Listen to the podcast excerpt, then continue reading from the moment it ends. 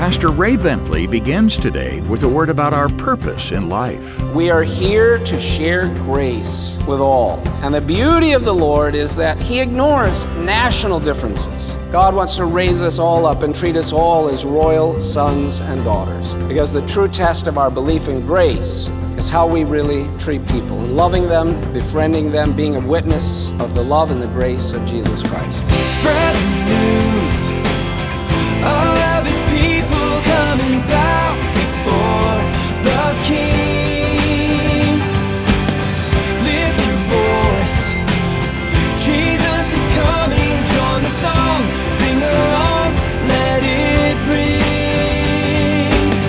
Welcome to Maranatha Radio with Pastor Ray Bentley. Maranatha, bringing the message of Christ's soon return, the whole gospel to the whole world. It seems nearly every business has a membership club, you know, VIP benefits, some kind of elite status. What would God think about employing that kind of approach in the church? Today, we'll see he says that's actually sin. Pastor Ray shows us God's plan is equality, not partiality. The title of the message is The Overflow of Grace. And we're going to talk about how we treat people that God brings into our lives. And it should be with grace because uh, we have been saved by grace.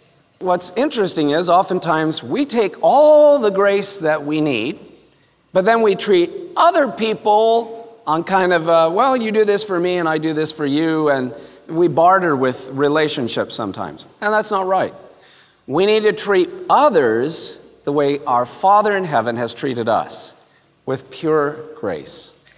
Now, chapter 2, beginning in verse 1, he says, My brethren, do not hold the faith of our Lord Jesus Christ, the Lord of glory, with partiality. I love this. He goes, My brothers, my sisters. And he's kind of, he's calling it, come on, guys, brothers, sisters. Do not hold the faith of our Lord Jesus Christ. This is James, you remember, the half brother of Jesus, who all of Jesus growing up, and let alone even during his three and a half years of ministry, James did not believe that Jesus was the Messiah until after the resurrection. And there Jesus appeared, the Bible tells us, to James. It was like a one on one, brother to brother. And that revelation that Jesus was alive, that he was risen, that he was resurrected, and that he was, in fact, Messiah and Lord. So now here is James saying, My brothers, do not hold the faith of our Lord. The first thing that he calls now, in other words, the relationship has changed between James and Jesus. James, the non believer, now says he is Lord. He's not only the Lord, he is my Lord, he is our Lord. And he is the Lord Jesus. In Hebrew, Yeshua, or Yehoshua, Joshua, which means God is our salvation. And then he is the Lord Jesus Christ. And Christ is uh, obviously the Greek for the Hebrew Messiah. He is the Messiah, he is the anointed one. I love the fact that James, uh, I, I just love the Bible. I love the way the Bible tells the, the story of what happened. And, and I have to be honest, I, I love that it tells us that James didn't believe. It's not like, you know, man made stories and where everything is just kind of perfect and there's a kind of a new age uh, thing, world that is, it's phony. You know, everything is cloudy and puffy and everything's harmony and wonderful and, and, and everybody is perfect. But the Bible is full of humanity. It's full of human beings that question, that challenge, that get angry, that sin, that are broken, and even like James, are non believing. And then James sees his Messiah, his Lord Jesus Christ. And then he, he goes on. I mean, it's enough that he now admits and, and confesses in his letter the Lord Jesus Christ. He has to add to that, he is the Lord of glory. Jesus was in his glory, he was in his new, glorified resurrection place. And James saw it, and he was never the same again. Now he goes on to verse 2. He says, For if there should come into your assembly a man with gold rings in fine apparel, and there should also come a poor man in filthy clothes, and you pay attention to the one wearing the fine clothes, and you say to him, You sit here in a good place, and you say to the poor man, You stand there, or sit here at my footstool, kind of treating him like, you know, your servant. Have you not shown partiality among yourselves and become judges with evil thoughts? James says that's evil. Listen, my beloved brethren, has God not chosen the poor of this world to be rich in faith and heirs of the kingdom which he promised to those who love him? And Paul wrote to the Corinthians, Not many of you are mighty or powerful or this and that. And so he's saying, Look, they, God has blessed them and, and God loves them. Heaven's going to be filled with poor people. Now, there are some that are blessed and prosperous and rich, and, and there's nothing wrong with that. What he is going after is our human tendency to show partiality to those who have money or means or wealth, and then to kind of shun those who do not. And that's not something that God wants to tolerate. So, after telling us this great spiritual truth of growth and discipleship, that don't just hear the word, but if you're really on your way to heaven, then do it. The first application of what we need to do is not show preferential treatment to some people because they are wealthy or have advantage or they have something to offer us, and then avoid people that they've, they have nothing to give to us, and the poor people. So I put here in your notes the way we treat other people reveals what we really believe about God. In other words, you cannot separate human relationships from divine relationships. 1 John chapter 4 verse 20 is in your notes. Let's read that scripture out loud together. If anyone says, "I love God," yet hates his brother, he is a liar. For anyone who does not love his brother, whom he has seen, cannot love God, whom he has not seen. The way our human relationships are, the way we treat people, is a reflection of our relationship with God. And that's what James is now saying. So he goes, It's important that we honor our human relationships, that we love people, and that we remain open hearted and loving to all. If they are a Christian, we love them because Christ is in them. If they're not a Christian, we still love them because Christ died for them. Amen? So, Jesus is not impressed with human status symbols. In Matthew 22 16, Teacher, they said, we know that you are a man of integrity and that you teach the way of God in accordance with the truth. You aren't swayed by men because you pay no attention to who they are. These are those who were challenging Jesus. And one of the things that you might say his opponents or his enemies noticed was you're not impressed by us. You're not impressed with power. You're not impressed with wealth or with money. You pay no attention to those outward things. Because Jesus sees people not only for who they are, but he sees them for who they will become. And so, you know, here's an interesting thing. Sometimes, you know, we think, wow, the Lord looks at me, and, and so here I am, and here's my weaknesses, my flaws, and if you're in the Word and trying to grow, I have all these struggles that are going on, and, and so we look up, and through our own eyes, we're imagining how the Lord looks at us. This, he looks at me like right where I'm at. What you need to know and understand is that's not entirely true.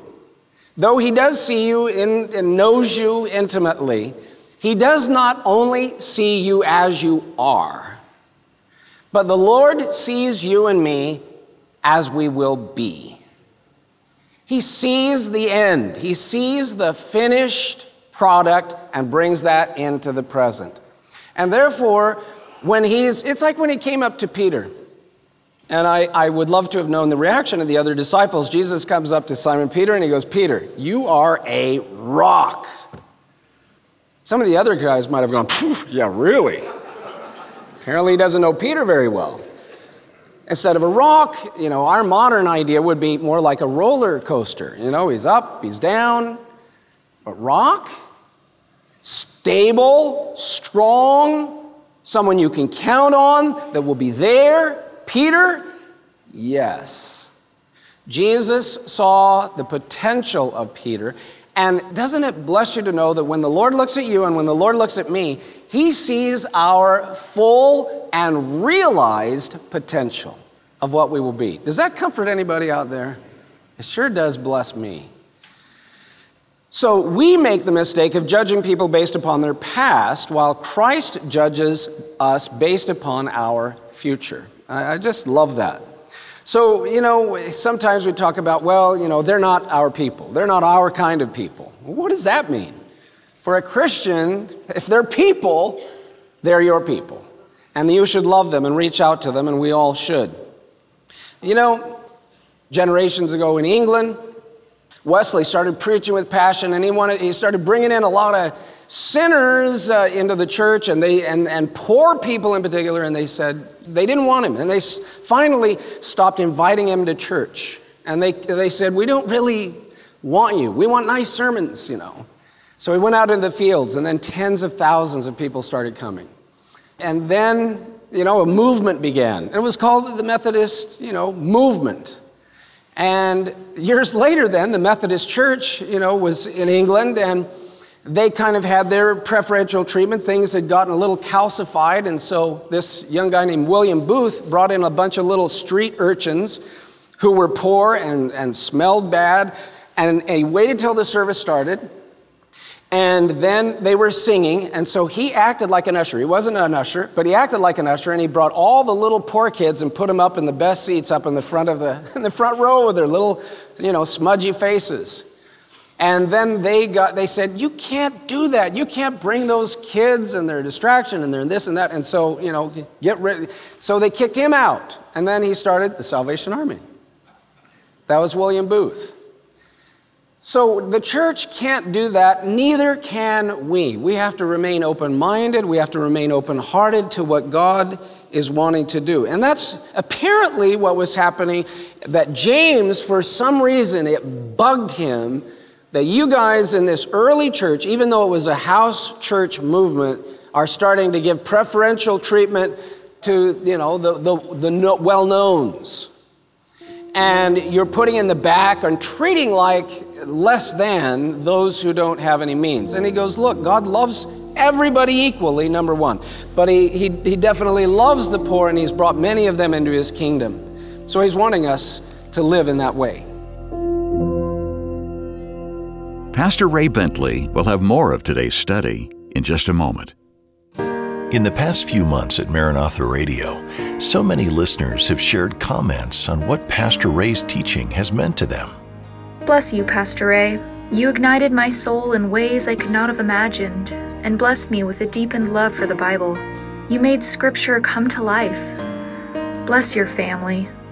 Dear Lord, bring his family, especially his wife, Vicky, peace. Praise God, Ray is home. Although he's gone home, his teachings continue here on the radio thanks to the support from listeners like you. If you'd like to partner with Ray Bentley Ministries and Maranatha Radio, just go to our website at www.raybentley.com. That's raybentley.com. And now, more of today's message from Pastor Ray Bentley. Look with me in verses 6 through 9 for our last point. He says, But you have dishonored the poor man. Do not the rich oppress you and drag you into the courts? Do they not blaspheme that noble name by which you are called? If you really fulfill the royal law according to the scripture, you shall love your neighbor as yourself. You do well. But if you show partiality, you commit sin and are convicted by the law as transgressors. So he's saying, don't show partiality, treat them equally and lovingly. And here's probably the thing that um, made it maybe more personal to James. He knew what happened to his brother and how his brother was treated. Because they did not accept his brother. Why? Why was Jesus not accepted as the Messiah 2,000 years ago by the Jews? Why? Well, here are some reasons that we know from the Gospels. Number one, he was from the wrong city. He's from Nazareth. So they would say, Nazareth? I mean, it's one thing, maybe you're a prophet or you've done some miracles. I mean, we're even still kind of debating that, but now you're claiming the Messiah? Nazareth? The reputation of Nazareth was Does anything good come from Nazareth? You remember that quote, right? And yet, here's the irony of that. Nazareth in Hebrew means, is, is translated netzer, which in Hebrew means branch. Well, if you've read the book of Isaiah or you've read the book of Jeremiah, that should ring some bells because one of the prophetic names of the Hebrew prophet Isaiah and the prophet Jeremiah was the Messiah will be the branch. He'll be the netzer. He'll be the Nazarene.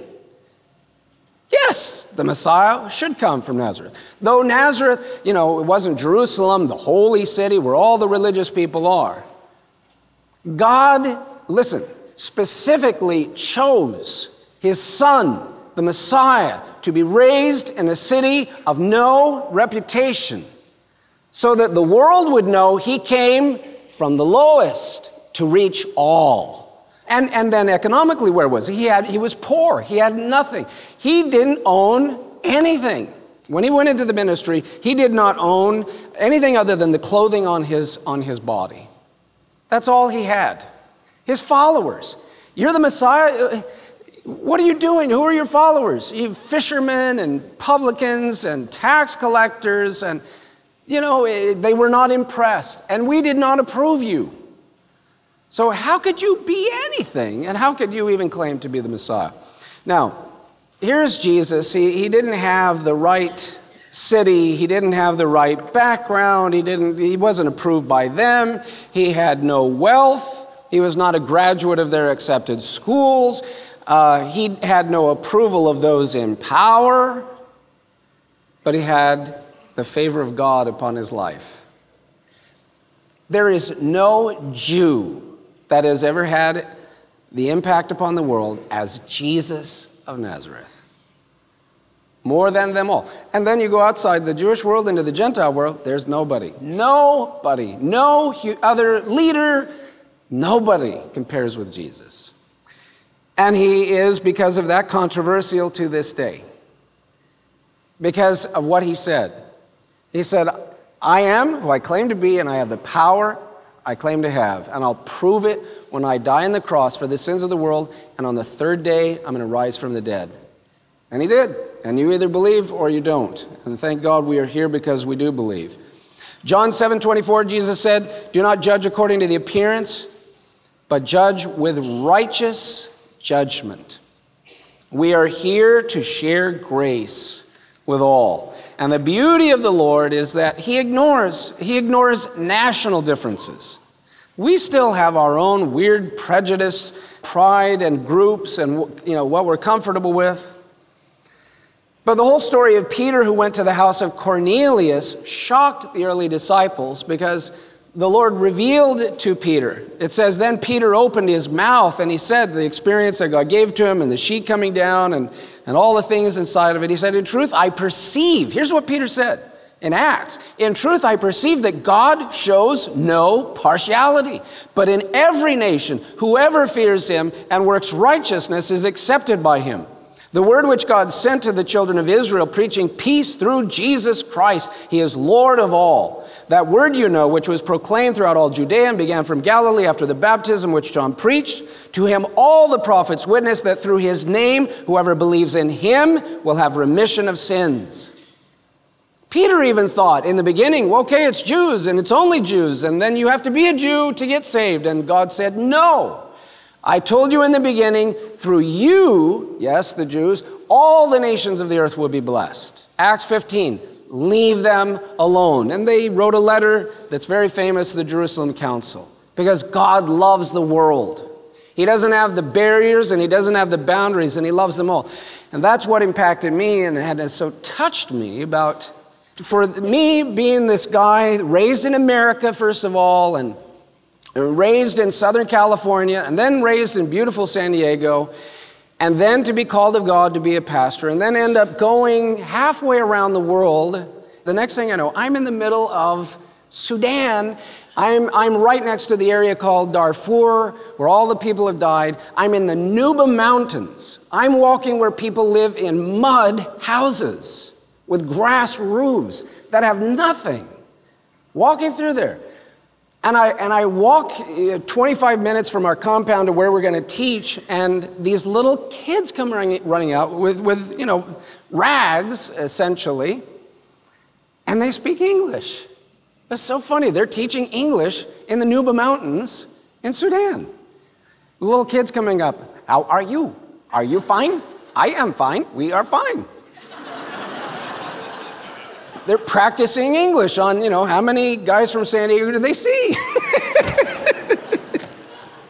so we're going back and forth, and they're like, it's like a Pied Piper, and they're following you. And I saw God move and work there because God loves them. And you know the other thing I want to add about those kids? They were happy. And they have they don't have anything. They're poor, but they're happy. They don't have any toys or us. They're running around playing with sticks. They're happy as little clams. God ignores national difference, God also ignores social difference. In the church, a master can be there 2,000 years ago and a slave. The rich and the poor are alike to him. I love this 1 Samuel 2 7 and 8. The Lord maketh poor and maketh rich. He bringeth low and lifteth up. He raiseth up the poor out of the dust and lifteth up the beggar from the dunghill to set them among princes and to make them inherit the throne of glory. Isn't that a great scripture? God wants to raise us all up and treat us all as royal sons and daughters. Because the true test of our belief in grace is how we really treat people and loving them and sharing the gospel with them, befriending them, being a witness of the love and the grace of Jesus Christ. Amen? God brings people into our lives to give us the opportunity to bless them and to love them or to pray for them. And look, there are some that are going to be harder to love than others.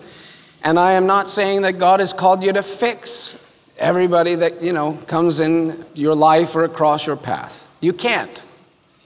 Or if there's one thing you learn, only God can fix people. And thank God He does. But we can pray for them. We can point them in the right direction. We can speak words of Christ and of His presence and of His power. And we can treat them as family and and hope for the best in them and that they will respond to His love and grace. And maybe we don't uh, you know, bring them all the way, but maybe we move them, and because of your love and your smile and your graciousness and your patience and your Christ-likeness, they're getting vulnerable because the Holy Spirit is watering the seeds that are being planted and set upon their hearts. And one day it could ignite and take root. It's happened to all of us. Father, we just thank you for this word from James. May we take it to heart. And Lord, may we not show pride or prejudice or partiality. Lord, may we live and love as you do. And by your Spirit and by your grace and with your help, may it bring true, genuine, Holy Spirit on fire revival in our midst. We ask it in Jesus' wonderful name. Amen. Pastor Ray Bentley Closing today's study in the book of James with an important word of prayer. Glad you've joined us today here on Maranatha Radio. Now, today's study is titled The Overflow of Grace. If you missed any part of the message, you can hear a replay on iTunes or at raybentley.com. That's raybentley.com. When you get to the homepage, you can leave a tribute to Pastor Ray's life and service to the Lord. And also click the word media, and you'll see the words watch, radio, and Devo. Three engaging ways you can enjoy Pastor Ray's insights via video, audio recording, or daily devotions. In fact, at the very bottom of the page, you can link to Pastor Ray's Facebook page, his podcast, his YouTube channel, and Twitter feed. And you'll find Pastor Ray's books there as well. His final book is The Days of Noah, a prophetic fiction novel, part of the Elijah Chronicles series. And raybentley.com is always where you'll find the best deals on Pastor Ray's resources. You can also donate securely right there on the site. Your investments help bring the whole gospel to the whole world. Our mailing address is Maranatha Radio, 10752 Coastwood Road, San Diego, California 92127. Well, next time, join Pastor Ray for more from our studies in the book of James. More from God's Word next time on Maranatha Radio. Maranatha, bringing the message of Christ's soon return, the whole gospel to the whole world.